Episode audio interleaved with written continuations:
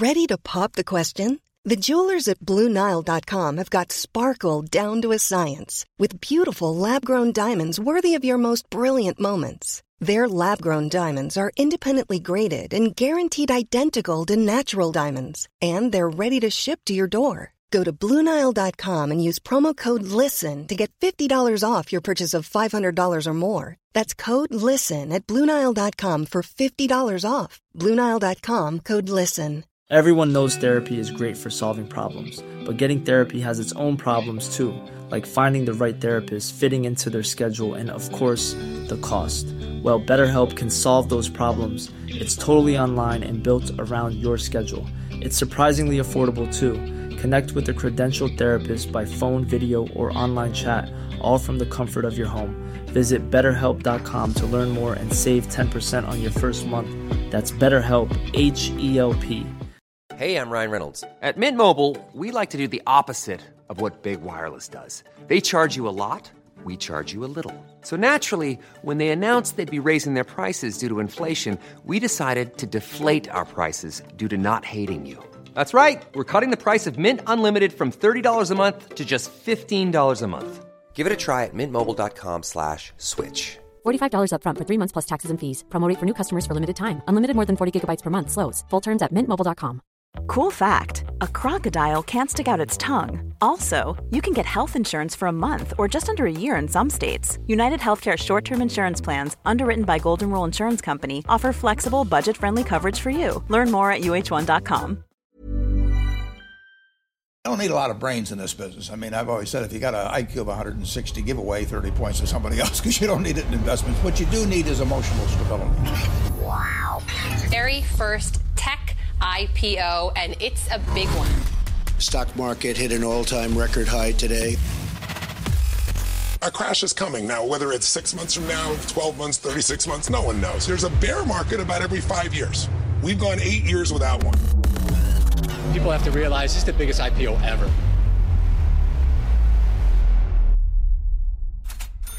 Hej och välkomna till jubileumavsnitt nummer 10 av Market Makers. Ett stort avsnitt. Vi har ju som vanligt ett fullmatat avsnitt, men kanske lite extra fullmatat idag. Ja, för idag är det den fantastiska kryptospecialen. Exakt. Och vi har med oss Ivan on Tech, eller Ivan Liljekvist som är hans namn när han går på gatorna som en vanlig man. Och det ska bli väldigt intressant, för vi ska gå väldigt djupt och väldigt stort i det här avsnittet. Ja, och besvara många av de frågor och, och vad ska man säga, osäkerheter som rör just kryptovalutor, bitcoin, blockchain, alltihopa. Sjukt intressant, men först, som alla avsnitt, nyheter och IPOs.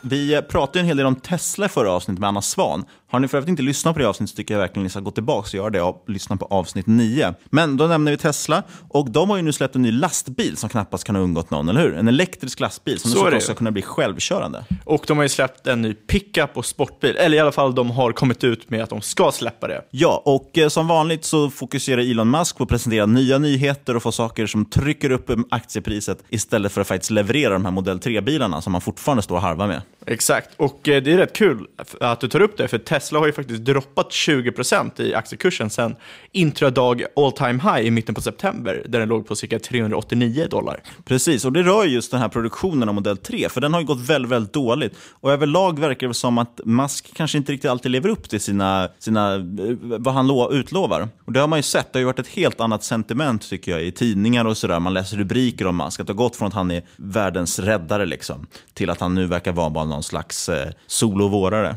Men det ska bli intressant med de här grejerna i alla fall som de ska lansera nu. För det, det, vi har ju pratat om det här med automation och framförallt självkörande lastbilar och sånt. Och det kan ju bli en riktig, game changer. Men om det är Teslas lastbil som gör det får vi se. Ja, för att en annan stor spelare inom automation är ju faktiskt Volvo. Jajamän, och de har svenska gjort... klassikern. Yes, och de har ju gjort en deal med Uber att de ska leverera 24 000 självkörande SUVs eh, till Ubers taxiflotta mellan 2019 och 2021. Och det är intressant, Volvo är ju längre fram än man tror. Och Volvo, apropå elbilar, har ju också de har gått ut och sagt att de ska ju se till att alla bilar i framtiden har eldrift. Eh, och jag tror redan idag att du kan få hybrid med nästan alla, Eh, en elhybrid på nästan alla deras modeller. Men det här är rätt intressant. Däremot så tror jag att Uber har mycket att leverera. För att de är ju världens högst värderade startup.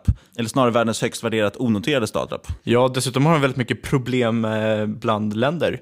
Många som inte gillar dem. Exakt, för att de betalar oftast inte skatt. Eh, och de dessutom så har de ju såklart taxifack och sådana vidare saker mot sig. Så att, håller sig inte riktigt till regulationerna. nej, och sen så har det faktiskt skrivits mycket också om deras sexistiska kultur. Och att de, de ja, det verkar inte vara så särskilt roligt företag att jobba på. Så där får vi se, kan, den hypen kanske också lägger sig. Men apropå just elhybrider och det här skiftet från olja, så är det också så att Norges oljefond, världens största aktieägare, de ska dumpa 35 miljarder dollar. Eh, och det motsvarar ungefär 6 av det totala, totala värdet på norska oljefonden. De ska dumpa så mycket i olje och gasaktier. Det är egentligen så att de har tagit ett beslut om att man ska sluta med investeringar, eller snarare de har lagt ett förslag på att man ska sluta med investeringar i olja och gas. Eh, och skulle det här gå igenom då så innebär det att man ska sälja av 35 miljarder i olje och gasaktier. Och det här kan bli jättestort. Jag tror verkligen att man kan, eh, det kommer verkligen synas på marknaden att det rör sig. Samtidigt då så ska det ställas mot att senaste tre månaderna har ju oljepriset gått upp med runt 20 procent. Överlag är det en extremt intressant situation för att vi har haft, folk tror mindre på oljan, vi har haft skifferolja som har varit väldigt bill, blivit väldigt billigt. Kontra det här mot att då Saudiarabien, ja de ska ju börsnotera sitt Aramco som är världens största, det kommer bli världens största IPO. Det är ju i princip bara, det är ett derivat på oljepriset. Så är oljepriset lågt, då får inte de så mycket pengar för sitt bolag. Så de går ju ihop med OPEC och försöker då produktionsnedskärningar och sånt som ska pressa upp priset och det har ju lyckats. Eh, samtidigt har vi hela den här situationen med att prinsen i Saudiarabien fängslar en massa människor.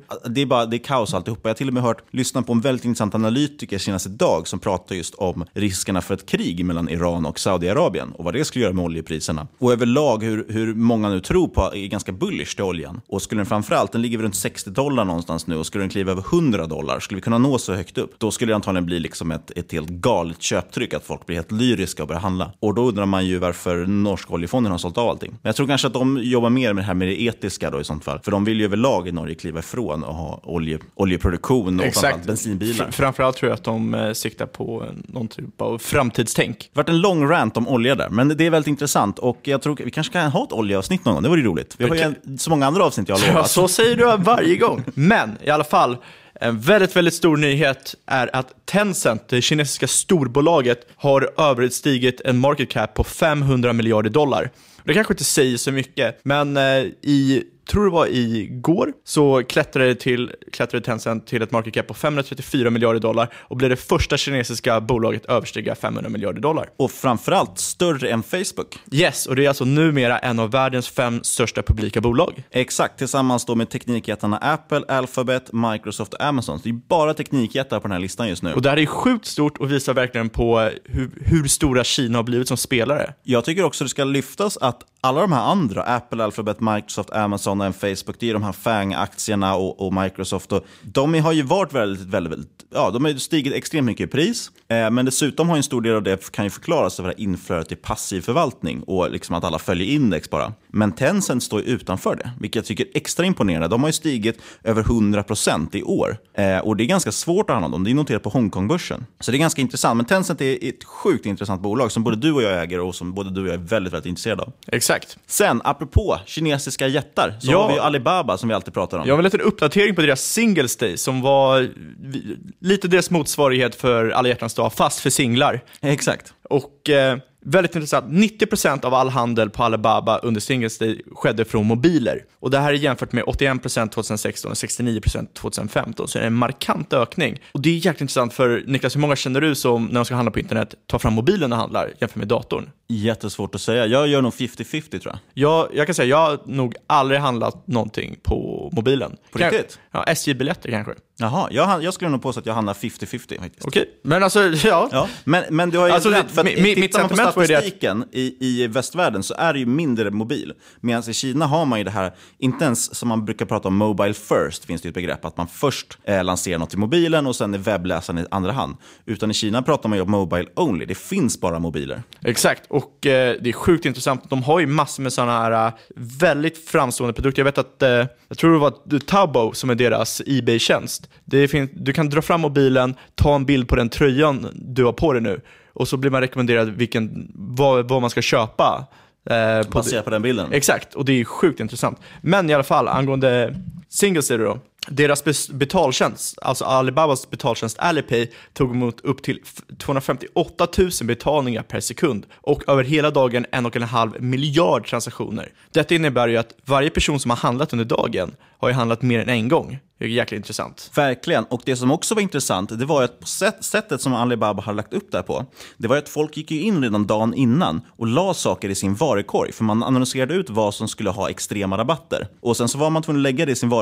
Sen redan vid liksom, skiftet i midnatt, eller när den här drog igång, då tryckte man på betala. Och sen kanske man under dagen hittade något mer och så höll det på liksom sådär. Och de älskar ju det här med flash sales och saker. Går, allting går väldigt, väldigt fort. Det märker man om man handlar till exempel på Wish. Som Mm. jag tycker mycket mer påminner om det kinesiska sättet än de västerländska apparna. Ja, och detta visar ju vilken framfart de här nya marknaderna har. Och en annan ny marknad är ju Indien. Och eh, Moody's uppgraderade i veckan Indiens Sovereign Bond Rating för första gången sedan 2004. Det där får du förklara. Ja, okej. Eh, sovereign Bond Rating, statsobligation.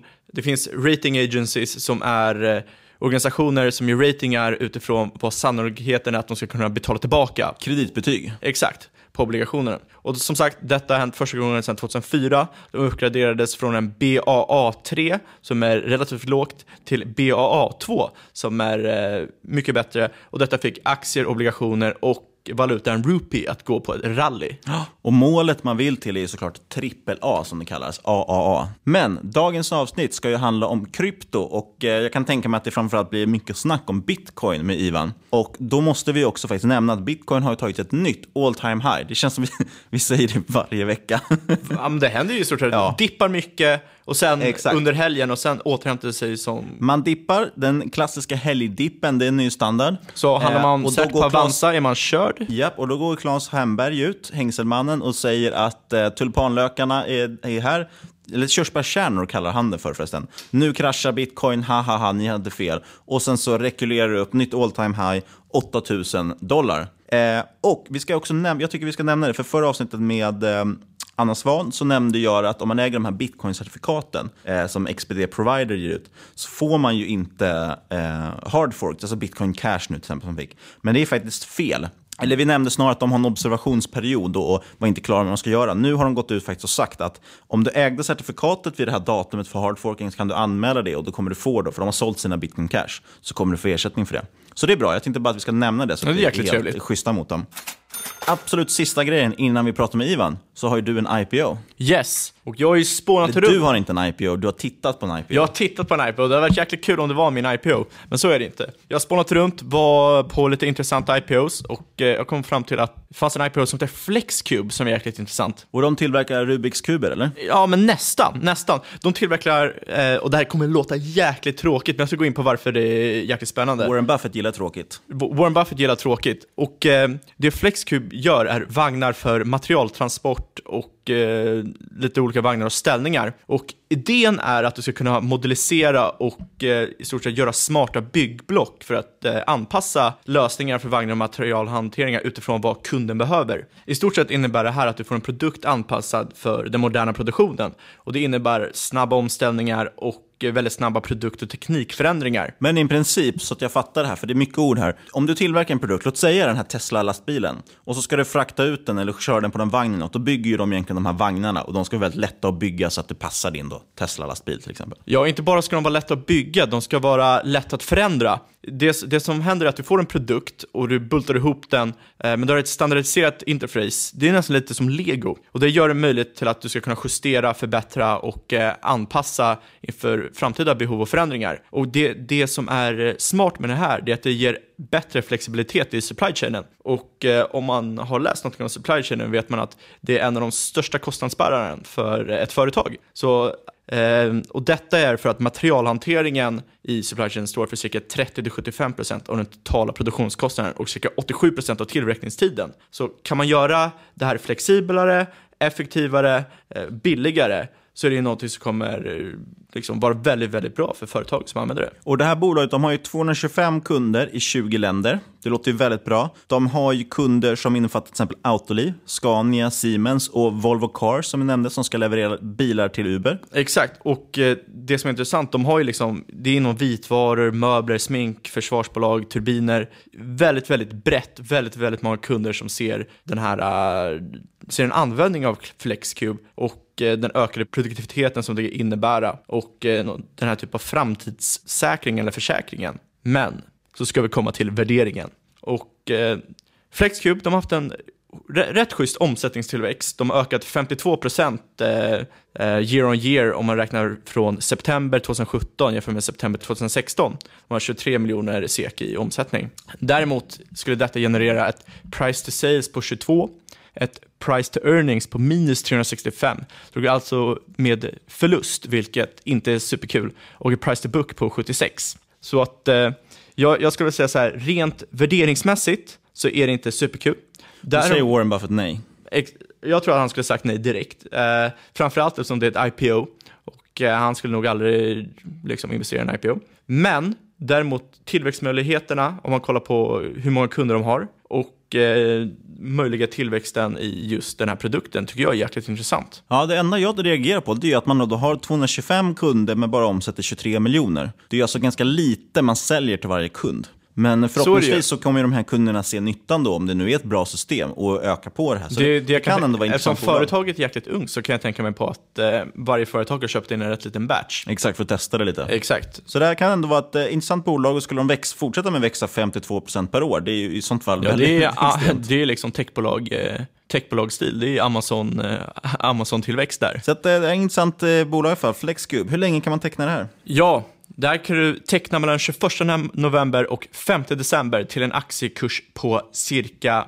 30 kronor. Inte cirka 30 kronor, utan 30 kronor exakt, med en minsta investering på 6 000 kronor. Yes, så vill ni läsa mer om Flexcube eller andra spännande IPO så gå givetvis in på ipo.se. Ja, några spännande IPO som jag har kollat upp är Scout Gaming Group, B2B-lösningar för fantasy sport och Tectona Capital som investerar i fastighetsmarknaden i Panama City. Precis, och det är ett bra ställe att dra till om man ska flytta pengar. Så är det. Lite annorlunda, men eh, väldigt intressant. Kolla in på ipo.se för mer info. Så, då säger vi välkommen till podden, Ivan Liljekvist. Tack så jättemycket. Tack så Eller mycket. ska vi kalla det Ivan on Tech? Alltså i Sverige funkar ju Ivan Liljeqvist väldigt bra, men utomlands så är det enklare för folk att bara köra Ivan on Tech. Eh, Så man får välja. Eh, kan du dra en snabb presentation för de som inte vet? Vem är du och vad är din YouTube-kanal och sådär? Ja, visst. Ja, men mitt namn är Ivan och eh, i grunden är jag ingenjör. Jag har kodat sedan jag var nio och teknik är verkligen min passion. Men i våras startade jag Ivan on Tech och det är en YouTube-kanal där jag pratar om kryptovalutor, bitcoin, ethereum och tekniken bakom olika kryptovalutor. Och det här har ju utvecklats till min eh, fulltidsverksamhet nu. Så just nu så reser jag runt i världen, New York, Miami, Singapore, föreläser om blockchain, bitcoin och alla möjligheter som det här ger till företag, organisationer, eh, även myndigheter utbildar vi just nu. Eh, så mycket. Det är ju helt sjukt att gå från, det, från att starta i april i år till, till det här. Ja men det här är väldigt hett. Men sen generellt sett så är YouTube helt fantastiskt. För, och jag tycker alla egentligen borde köra YouTube. Bara man är bra på något och bara visar det för världen på YouTube. Eller på sociala medier. Och så kommer man, man vet inte var man hamnar. Ja, men jag håller med, det har varit helt galen tillväxt på YouTube. Men okej, för, de, för de som inte är så inlästa på blockchain och bitcoin, skulle du kunna ge en snabb, typ två minuters förklaring för vad det är för någonting? Ja, nej, man, man kan börja med bitcoin. Så bitcoin kom 2008 och eh, det här är alltså en valuta som inte har en centralbank, som inte har en centralpunkt. Vi gör transaktioner i den här valutan peer-to-peer. Eh, så att eh, det här är väldigt intressant uppfinning för det har aldrig funkat tidigare. Man har aldrig kunnat föra över värde på internet tidigare. Internet har varit perfekt för att föra över information, kopiera information, sprida information, men aldrig värde just för att det är så enkelt att bara kopiera saker. Eh, men bitcoin introducerar då blockchain som är den här tekniken som gör det möjligt för oss att överföra värde. Så när jag överför bitcoin till dig så lämnar mina bitcoin mitt konto och hamnar hos dig. Så att det är omöjligt för mig att bara kopiera och göra oändligt många bitcoin för mig själv. Och eh, det här är då möjligt med den här blockchain-tekniken. Och eh, blockchain kan man beskriva som en, eh, om ni tänker en iPhone, det är blockchain, och sen är bitcoin en app på den telefonen. Så bitcoin är en digital valuta och det är en av applikationerna som använder den här blockchain-tekniken.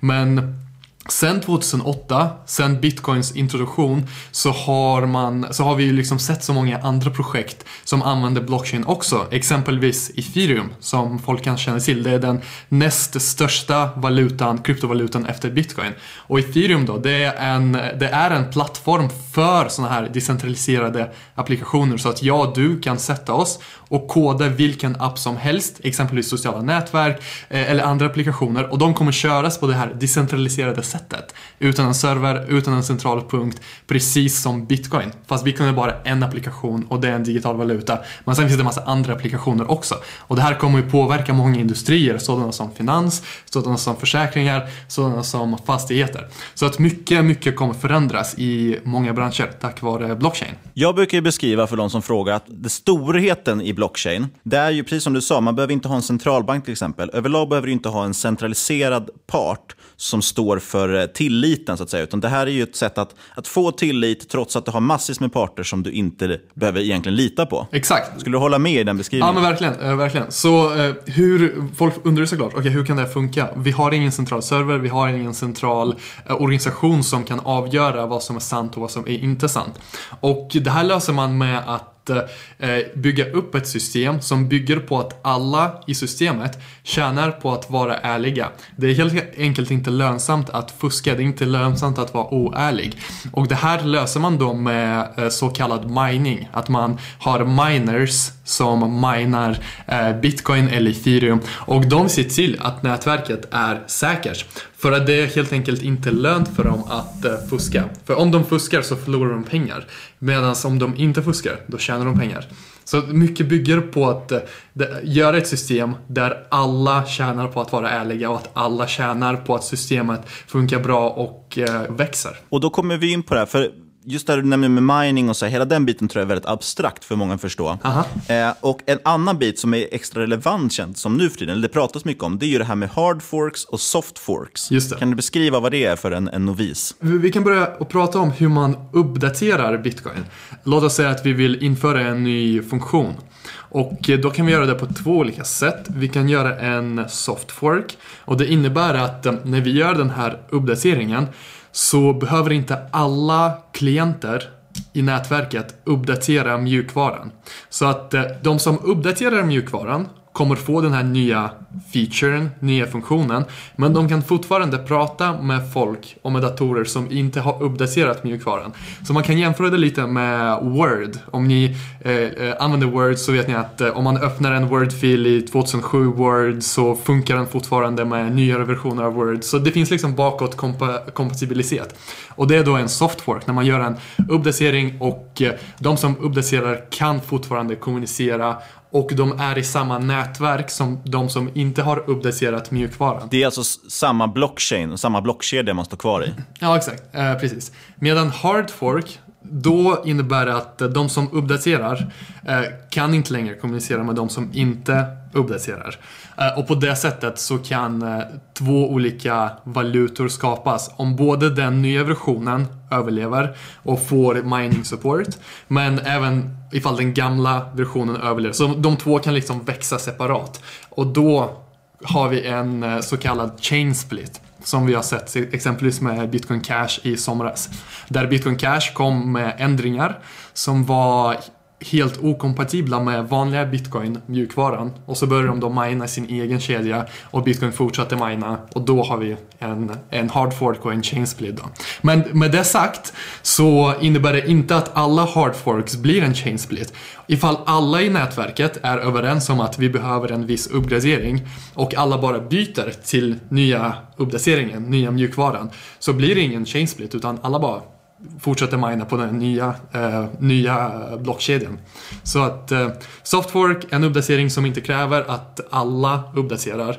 Och en Hardfork är en uppdatering som kräver att alla uppdaterar, helt enkelt. Och eh, sen är det en väldigt, väldigt stor grej med blockkedjor i det här med coins och tokens. Och behöver alla blockchains ha coins och tokens och vad används det till? Alright, så man pratar om eh, coins, tokens och eh, protocols eh, oftast. Och coins kan man tänka sig är de här grundläggande mm, valutorna. Exempelvis bitcoin, exempelvis ethereum. Dessa är coins. Men sen på ethereum, på den här plattformen, så kan vi tillsammans skapa nya valutor. Och dessa nya valutor kommer då eh, inte vara egna blockkedjor. De kommer köras ovanpå ethereums blockkedja. Eh, men eh, de fungerar som, eh, eh, som eh, valutor och vi kan ge dem olika egenskaper, vi kan koda dem på olika sätt. Och då säger man att de här valutorna som bygger eh, på en plattform existerande blockkedja, exempelvis Ethereum, dessa är då tokens. Och tokens kan skapas av eh, vem som helst. Eh, och eh, Många företag skapar tokens och många företag, ännu, ännu fler företag kommer skapa tokens också. Exempelvis om man tänker sig eh, SAS-bonus, lojalitetsprogram. Det är ett perfekt användningsområde för tokens. För att eh, där kan man programmera vad de ska göra, vad de ska ge kunden för fördelar. Och eh, det som är bra är att eftersom man har en blockkedja så går det att byta mellan de här olika tokens. Så ifall ni har massa ICA-tokens, ifall ICA gör en token i framtiden och jag har massa SAS-tokens, då kan vi liksom byta med varandra på blockkedjan. Och i framtiden, det som är intressant, det är att jag tror att i framtiden när man går på en restaurang exempelvis och ska betala, då får man upp sin wallet med alla olika tokens, alla olika kryptovalutor man har. Och då kan man välja, den här restaurang, det här restaurangbesöket vill jag betala med mina SAS, så här, euro bonus tokens. Eh, för att de här lojalitetsprogram är en slags valuta redan. Det är bara att den är väldigt klumpig och går inte att använda riktigt förutom bara att köpa saker från det företaget. Men genom att använda blockchain, genom att bygga tokens, genom att programmera tokens på olika sätt så har nu företagen för första gången i historien egentligen möjligheten att Eh, göra de, de, här ekonomierna av tokens. Och jag tror att eh, många företag kommer ha tokens. Varje företag kommer ha sin egen token på något sätt. Och vi kommer eh, ha applikationer som kan hantera de här tokens på ett smidigt sätt. Så så kan man beskriva skillnaden mellan coins och tokens. Så coins är exempelvis bitcoin, exempelvis ether, det är coins. Och sen tokens är då de här valutorna, de här digitala eh, assets som då bygger ovanpå en plattform som exempelvis Ethereum. Men finns det någonting som då styr priserna på coins förutom supply and demand som man har sett på marknaden nu? Eh, kan till exempel i framtiden priset gå upp utifrån hur användningen av en viss coin eller token, eh, ja, eller hur mycket det används? Uh, kan det styra ja, priset? oftast så är det ju supply and demand som du säger. Dock så kan vi ju styra priset också genom att koda token på, våran token på ett sådant sätt att vi har möjligheten att skapa fler tokens. Eh, så att det är upp till oss. Om vi vill ha en token där vi kan bara printa nya tokens eh, från ingenstans, eh, då kan vi välja att koda det på det sättet. Men man får, man får också tänka på för och nackdelar. Och det här, det här blir ju de här nya token-ekonomierna. Att man får ju tänka efter, okej, okay, vill vi ha en token som, är, som bara blir fler och fler, att vi har inflation? Eller vill vi ha en token som bara blir mindre och mindre, att vi har deflation? Så att det går att göra lite hur, hur man vill. Men ja, som utvecklare har man ju den här möjligheten att styra prisutvecklingen genom att eh, koda hur, hur ens ekonomi, token-ekonomi kommer att utvecklas. Där är ju en bra grej att du nämner det, för det, det, tycker jag vi kan lyfta också. att Det finns ju en, en, eh, teoretisk gräns på att man kan skapa totalt 21 miljoner bitcoins, eller hur? I bitcoins är det 21 miljoner, precis. Exakt, och det är kopplat till det du säger, att det är ju redan hårdkodat i, i valutan från början. Exakt, ja.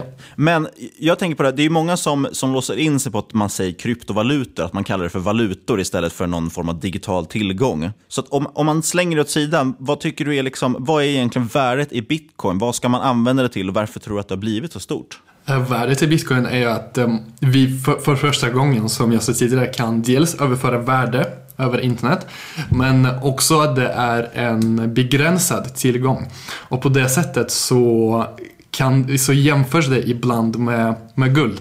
Att eh, det är som guld, det är en begränsad tillgång. Och eh, priset på guld idag bygger väldigt mycket på det historiskt och traditionellt värdefullt. Just för att vi kulturellt har bestämt, bestämt så och haft guld som en värdefull tillgång. Men om man bara skulle prissätta guld efter användningen, exempelvis i teknik, om man ska göra eh, teknikprodukter med guld eller i smycken, då skulle priset på guld vara mycket lägre. Så det här får man tänka på, att priset på guld bygger väldigt mycket på, våra kulturella, på vår kulturella tillit till den här metallen då. Och samma sak med Bitcoin, Bitcoin i sig bygger ju bara på tillit. Att eh, jag och du litar på att andra i världen kommer acceptera bitcoin. Och eh, det är egentligen därför man pratar om bitcoin som det digitala guldet. Att det är en begränsad tillgång och eh, att eh, fler och fler människor i världen tror på den här tillgången.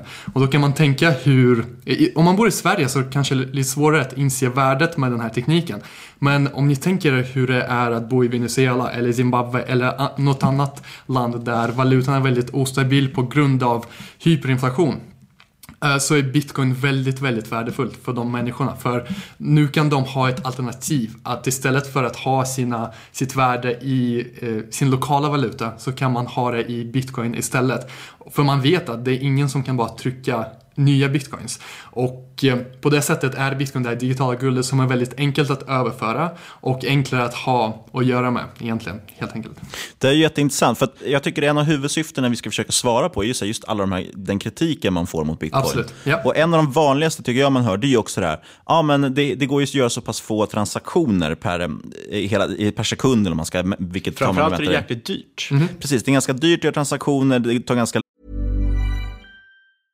How would you like to look five years younger? In a clinical study, people that had volume added with Juvederm Voluma XC in the cheeks perceived themselves as looking five years younger at six months after treatment. Look younger, feel like you. Add volume for lift and contour in the cheeks with Juvederm Voluma XC. Reverse signs of aging by adding volume to smooth laugh lines with Juvederm Volure XC. For important safety information and to find a licensed specialist, visit juvederm.com. That's J U V E D E R M.com. Not for people with severe allergic reactions, allergies to lidocaine, or the proteins used in Juvederm. Common side effects include injection site redness, swelling, pain, tenderness, firmness, lumps, bumps, bruising, discoloration, or itching. There's a risk of unintentional injection into a blood vessel, which can cause vision abnormalities, blindness, stroke, temporary scabs, or scarring. Talk to a licensed specialist to find out if it's right for you. One size fits all seems like a good idea for clothes until you try them on. Same goes for healthcare. That's why United Healthcare offers flexible, budget friendly coverage for medical, vision, dental, and more. Learn more at uh1.com.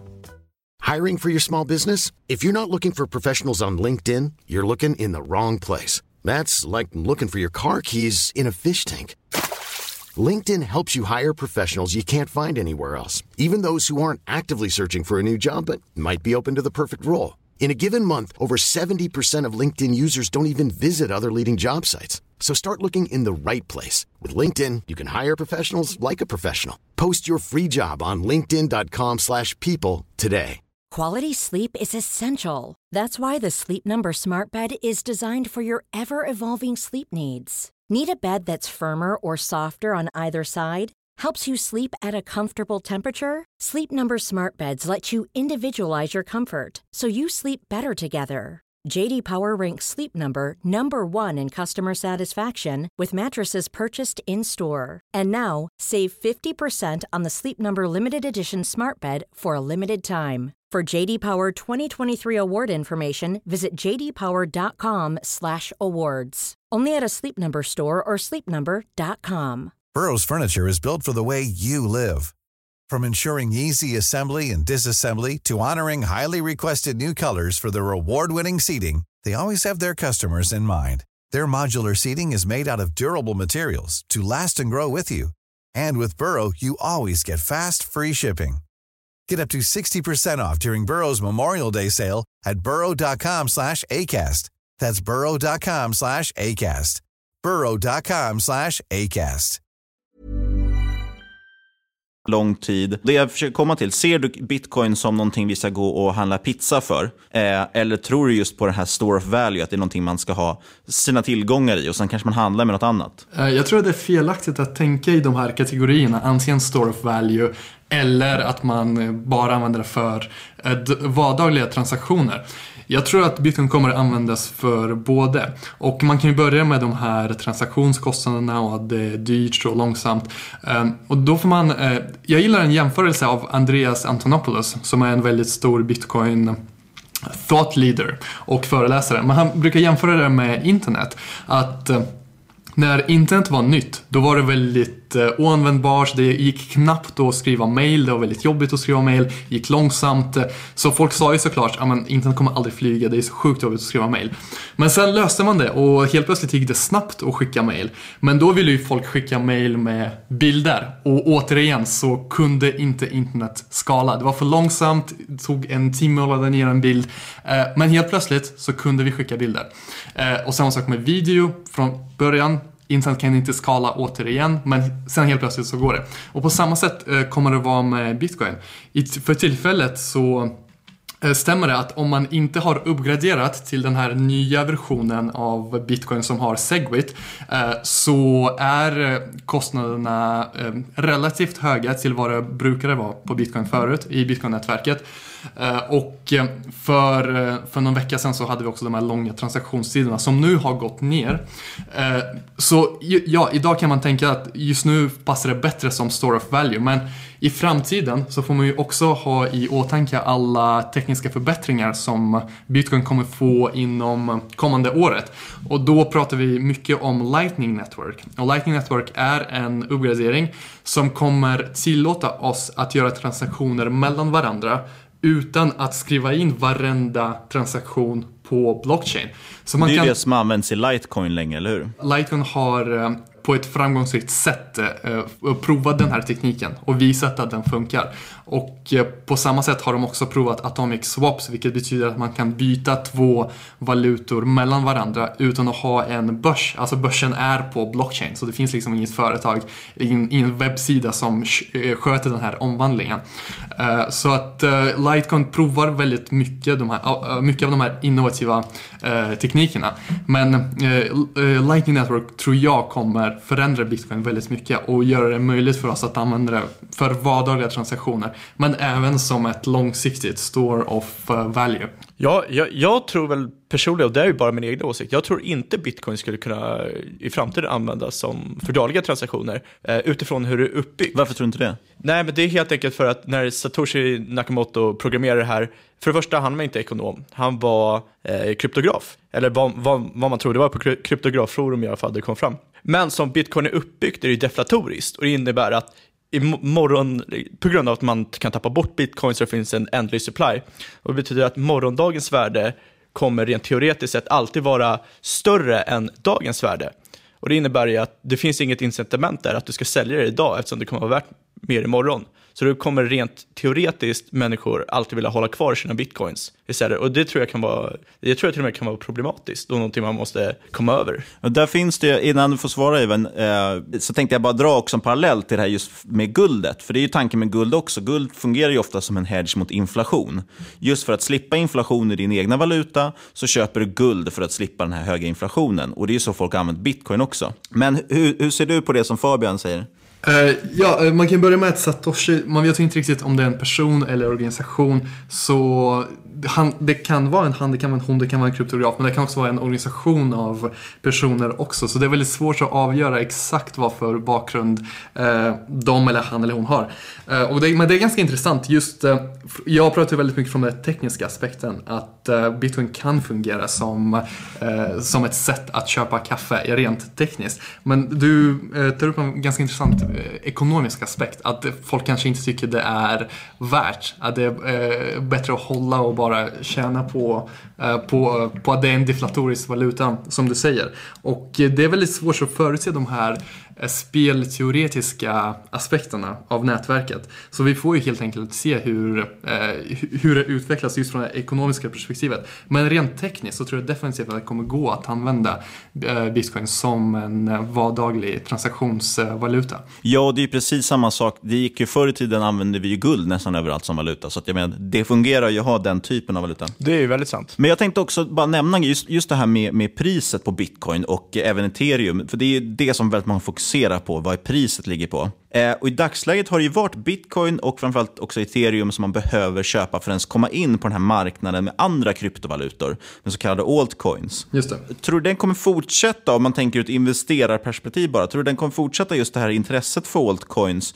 Eh, kommer inflödet i ethereum fortsätta för att just man bygger andra valutor på den? Och det du menar Niklas är att man måste äga BTC eller ETH för att handla altcoinsen, eftersom de handlar som valutapar? Ja, jag tror att eh i nuläget så, så funkar ethereum som en, eh, investerar man i ethereum så indirekt så investerar man ju i alla de här projekten som bygger på ethereum-plattformen. För att skulle ett av de här projekten bli jättestort eh, och eh, få många användare den här applikationen, decentraliserade applikationen, kommer köras på ethereums plattform. Och för att köra de här applikationerna så krävs ju ether. Så på det sättet så när man investerar i ethereum så indirekt så köper man in sig egentligen i alla de här projekten som byggs ovanpå ethereum och det tror jag kommer att eh, förbli. Och samma sak när vi pratar om eh, eh, bitcoin, det är så pass stort varumärke eh, när folk hör kryptovalutor så tänker de på bitcoin så jag har svårt att se hur intresset för bitcoin skulle minska, eh, minska också i fördel till någon annan mindre valuta. Man får ju tänka på att det, vi har en long tail situation i kryptovalutor vilket innebär att eh, Bitcoin är absolut, absolut störst. Och sen nummer två är ethereum som är eh, kanske en tredjedel, runt en tredjedel av värdet. Och sen så kommer, eh, just nu är det bitcoin cash och eh, alla de här andra som en så här lång, lång svans som blir bara mindre, mindre och mindre. Så om ni tänker er en så här stapeldiagram där bitcoin är första stapeln och absolut störst. Och sen är ethereum andra stapeln och, och bara en tredjedel så hög. Och så blir de här andra exponentiellt mindre och mindre och mindre och mindre.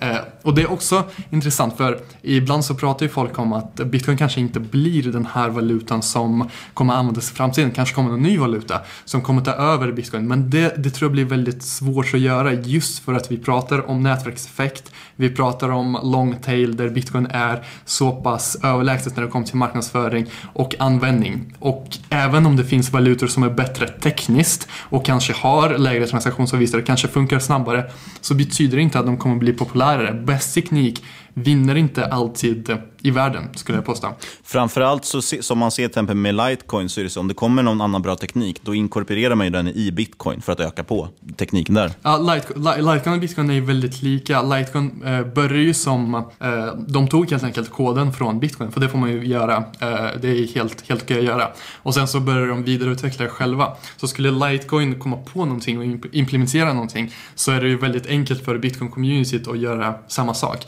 Och det, det är ju just för att det är open source och man delar innovationer med varandra. Så definitivt. Ja, men det var väl en gammal bitcoin-utvecklare som gick över och startade Litecoin. Just det. Ja. Men om man stannar där med altcoins och sådär. Vad, skulle du säga, vad händer just nu i kryptovärlden? Vad är liksom störst och vad, vad finns det för intressanta eh, altcoins och så vidare som du ser? Alltså personligen tycker jag att eh, de här stora bitcoin ethereum är intressantast. Och såklart, det finns över tusen olika valutor, olika coins. Många av dem är, är tokens på ethereum. Men Personligen tycker jag att vi är i en väldigt, eh, omogen, väldigt omoget stadie just nu. Där vi inte än ser intressanta nog projekt som byggs på ethereum. Däremot tror jag att 2018 och eh, 2019 och åren framöver då kommer vi se ICOs, de så kallade Initial Coin Offerings och eh, projekten av en helt annan nivå. För att nu börjar seriösa pengar flöda in i den här eh, branschen. Eh, institutioner, de här traditionella branscher som finans, fastigheter, de börjar nu upptäcka det här för första gången. Och det märker man även i Sverige. Om man går på krypto-events och ser vilka som, som går på de här eventsen Eh, bara några år sedan så var det bara teknik, tekniknördar och riktiga eh, såna här eh, early adopters av tekniken. Medan nu om man går på events så eh, ser man att det är eh, eh, folk i kostym, det är finans, det är eh, försäkring. Så väldigt mycket traditionella pengar kommer komma in i systemet vilket kommer leda till mer seriösa ICOs och eh, bättre projekt. Men personligen har jag ingen favorit när det kommer till de här altcoins. Jag tyckte det var kul också att du nämnde det här med institutionella investerare, för det är ju verkligen något man ser. Delvis har vi CME, en av världens största börser, som ska introducera eh, terminskontrakt nu på bitcoin.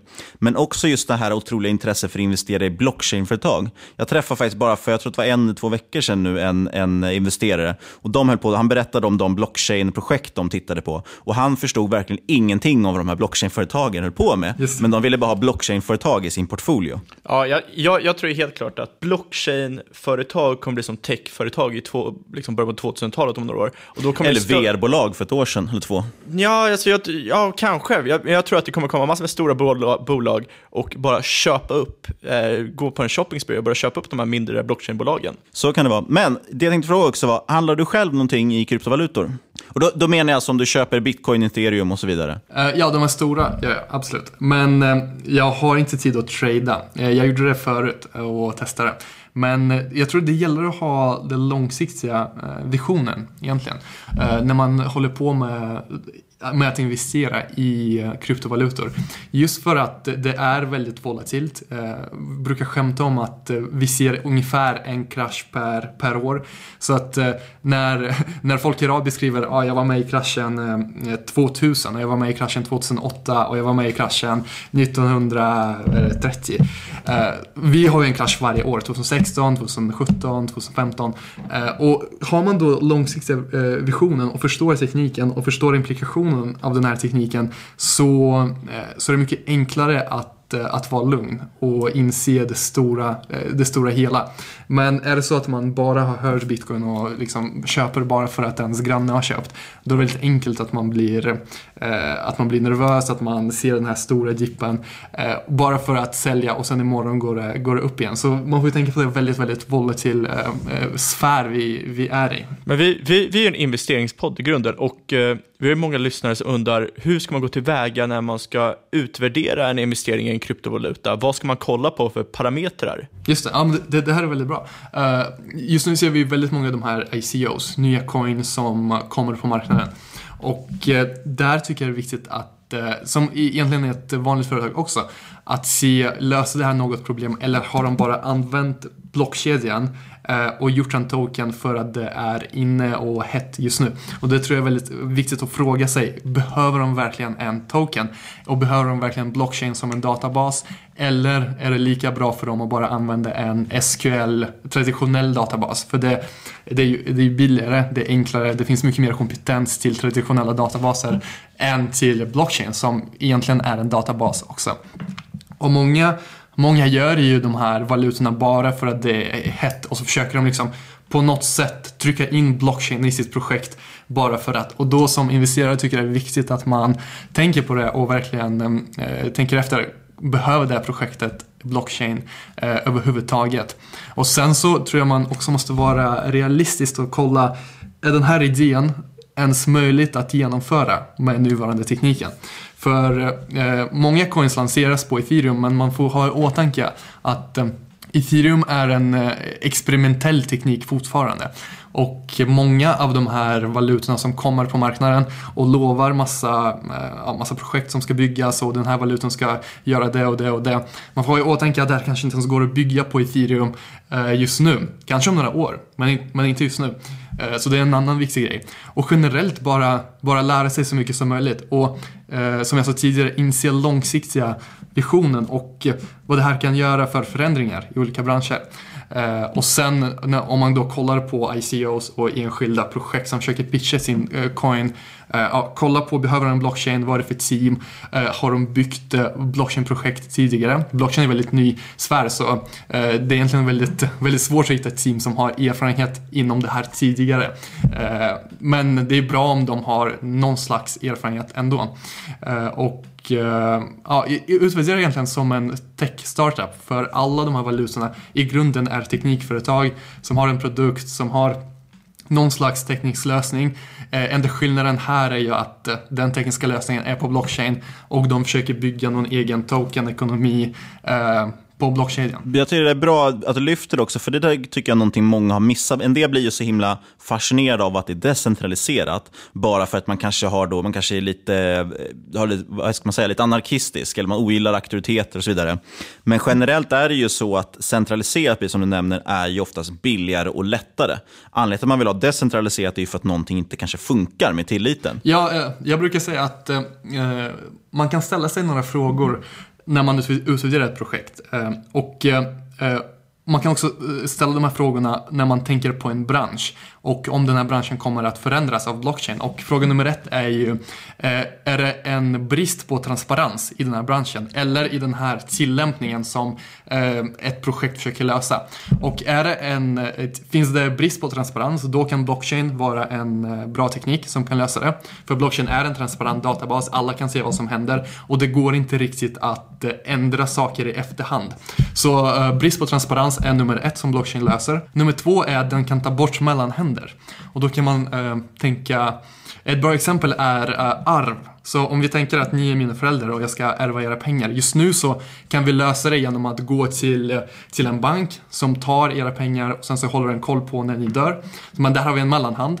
Och istället så kan man ju koda ett smart kontrakt som är väldigt enkelt. Och det här smarta kontraktet kan ju då hålla pengar. Och det är också väldigt nytt. Eh, för första gången i historien egentligen så kan eh, program hålla pengar. Det behöver inte vara en person, det behöver inte vara en organisation, utan mjukvara kan nu hålla pengar och bestämma själv vad den ska göra med pengar utan att någon kan tvinga den att göra något eh, med pengar.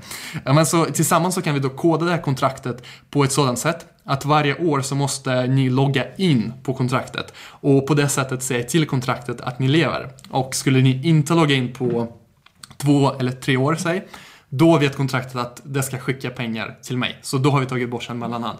Så brist på transparens och eh, eh om det är för många mellanhänder, då, då är blockchain en, en bra, bra lösning. Ja, och, och, bara för att följa upp på det, för du nämnde det tidigare också det här med, med att det är vissa andra länder och att det, det är svårt att se det här i Sverige och det tycker jag också är någonting man ska tänka på. Att överlag i väst så har vi ganska låg korruption och då blir det ganska svårt ibland att se fördelen med vissa av de här med decentraliseringen. Eh, men jag tänkte gå vidare till en annan sak, för du nämnde det här med ethereum och att man kan bygga kontrakt på ethereum eller bygga tokens och andra valutor och, och program och så vidare. Belastar det liksom ethereum-nätverket? Blir det så att om ethereum blir superpopulärt, alla introducerar nya smarta kontrakt och spännande applikationer, kommer det göra att allting tyngs ner och att det inte orkar med att driva allting? Kan jag köra liksom alla spelservrar i världen på ethereum? Uh, nej, uh, inte, inte i nuläget. Uh, och i nuläget passar ethereum perfekt för väldigt enkla saker som ändå hanterar pengar. Och det vi har sett, den största användningen av ethereum idag är ju fundraising, ICOs.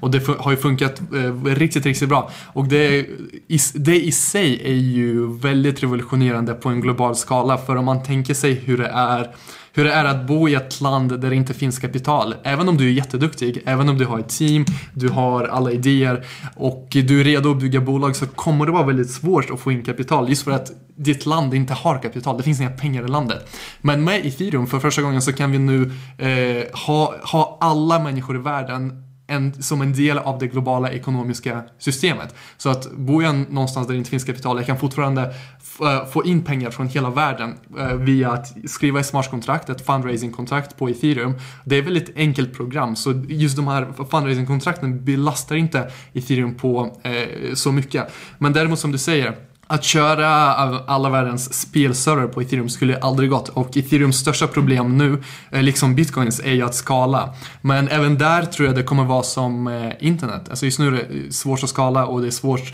det är långsamt och det är första generationens teknik. Men det är väldigt, väldigt många smarta personer som jobbar på den tekniken och utvecklar den hela tiden. Så personligen tror jag att man kommer kunna skala. Däremot får man ju tänka efter också att det, användningsområdet är ju inte att köra de här enorma applikationerna. Användningsområdet är att köra applikationer som verkligen kräver decentralisering, som verkligen kräver att vi kan lita på varandra utan att känna varandra. Men sen så kan man ju då bygga spel som bara använder ethereum och smarta kontrakt på ethereum för att göra eh, de här transaktionerna. Exempelvis, vi kan bygga spel som har en valuta i spelet som är byggt på ethereum, men det finns ju ingen anledning för oss egentligen att köra spelet på ethereum. spelet ska ju köras på sin dator, för det är lokalt, det är mycket snabbare, eh, så det finns ingen anledning att, att köra liksom, eh, rendering på ethereum. Och samma sak, att det inte finns anledning att köra serverlogik på ethereum heller som inte kräver decentralisering och och eh, det här att vi kan lita på varandra. Så jag tror inte heller man ska, man ska tänka i de banorna. Man, alltså man ska tänka på att ethereum kommer användas av många olika applikationer, men bara för de delarna där det verkligen, verkligen krävs decentralisering och tillit. Ja, sen skulle jag också vilja lyfta fram just det här med ICOs och funding. Det är ju inte bara i eh, u-länder det är jäkligt användbart. Även i liksom länder som Sverige och resten av västvärlden så är du ett ungt företag i startup som ska ta in kapital, eh, slipper du ta in typ venture capital-bolag som vill troligtvis ha en del av styret och vill bestämma i företaget, så är det fortfarande liksom eh, rätt att bestämma helt över företag. Och sen om du vill eh, motsvarigheten till IPOas kan du skita i det, det behöver inte börsnoteras Verkligen. och då slipper du eh, betala massa stora avgifter för det.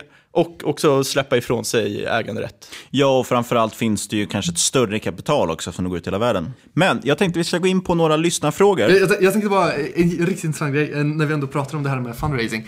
Och det är ju att vi kommer ju ha crypto equity. Nämligen att de här tokens Eh, man ger ut, de kan ju ha rösträtt. De kan ju, de kan, de kan vara så många olika saker.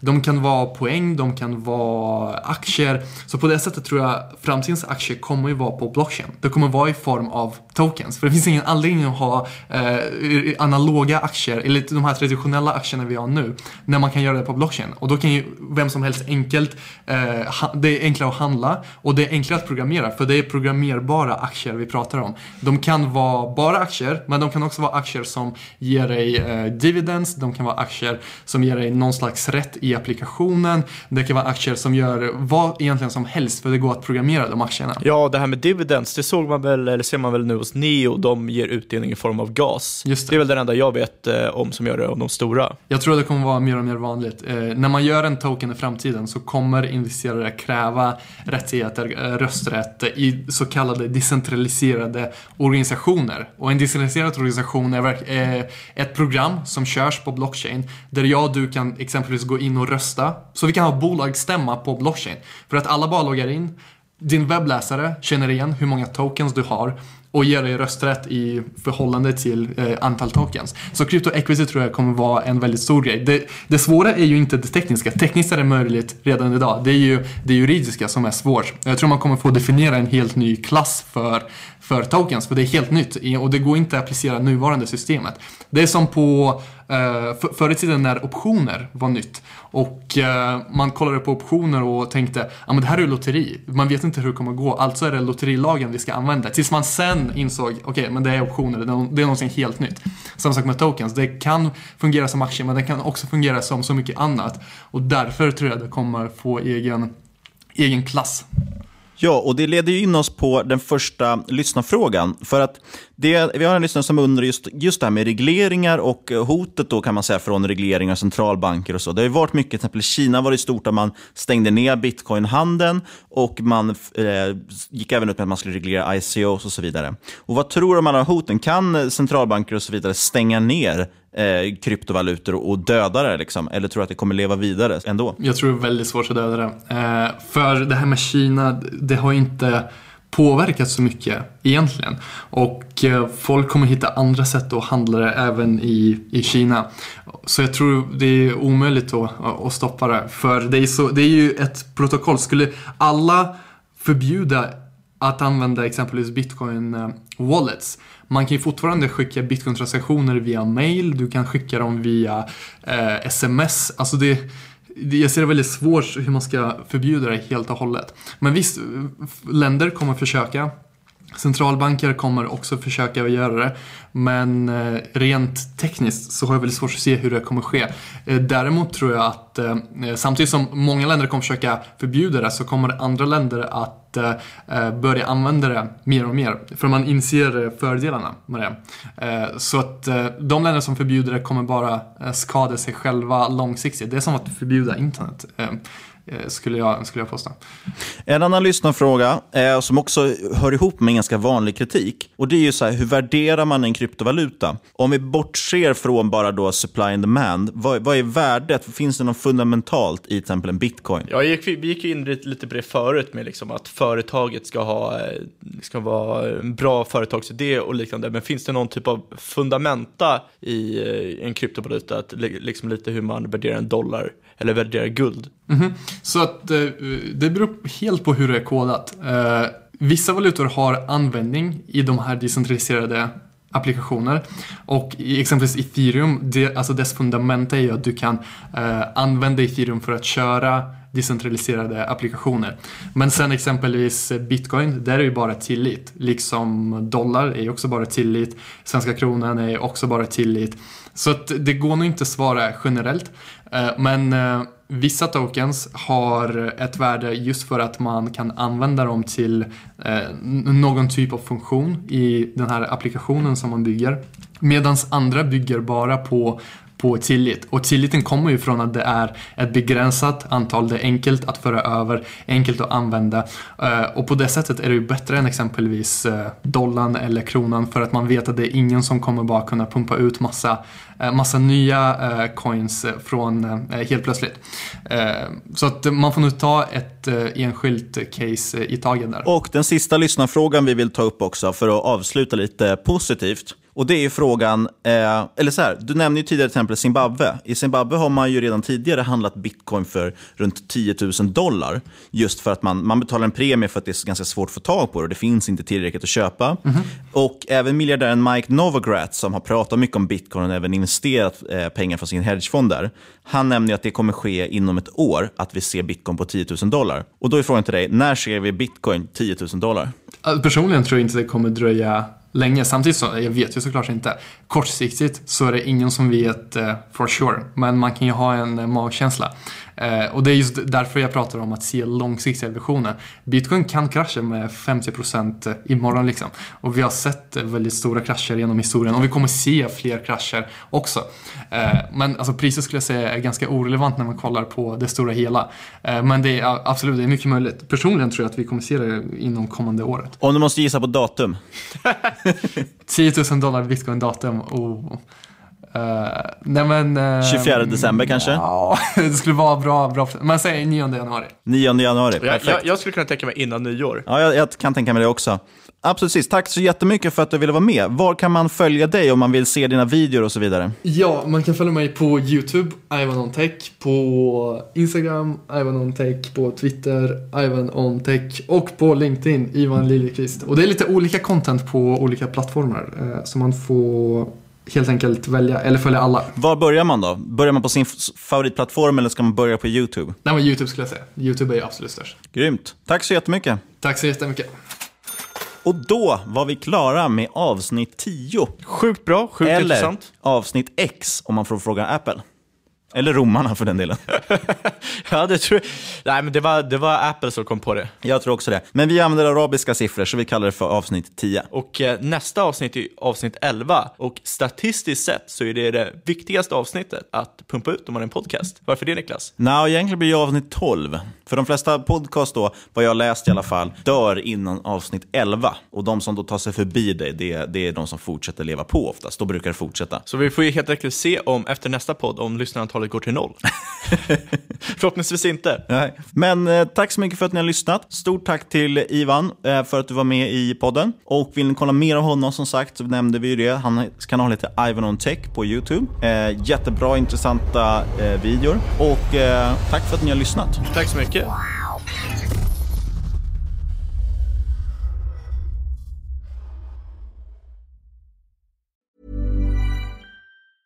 Hey, it's Paige DeSorbo from Giggly Squad. High quality fashion without the price tag. Say hello to Quince. I'm snagging high-end essentials like cozy cashmere sweaters, sleek leather jackets, fine jewelry, and so much more. With Quince being 50 to 80% less than similar brands. And they partner with factories that prioritize safe, ethical, and responsible manufacturing. I love that. Luxury quality within reach. Go to quince.com slash style to get free shipping and 365 day returns on your next order. Quince.com slash style. Mom deserves the best, and there's no better place to shop for Mother's Day than Whole Foods Market. They're your destination for unbeatable savings, from premium gifts to show-stopping flowers and irresistible desserts. Start by saving 33% with Prime on all body care and candles. Then get a 15-stem bunch of tulips for just $9.99 each with Prime. Round out Mom's menu with festive rosé, irresistible berry chantilly cake, and more special treats. Come celebrate Mother's Day at Whole Foods Market. When you make decisions for your company, you look for the no brainers. If you have a lot of mailing to do, stamps.com is the ultimate no brainer. Use the stamps.com mobile app to mail everything you need to keep your business running with up to 89% off USPS and UPS. Make the same no brainer decision as over 1 million other businesses with stamps.com. Use code PROGRAM for a special offer. That's stamps.com code PROGRAM.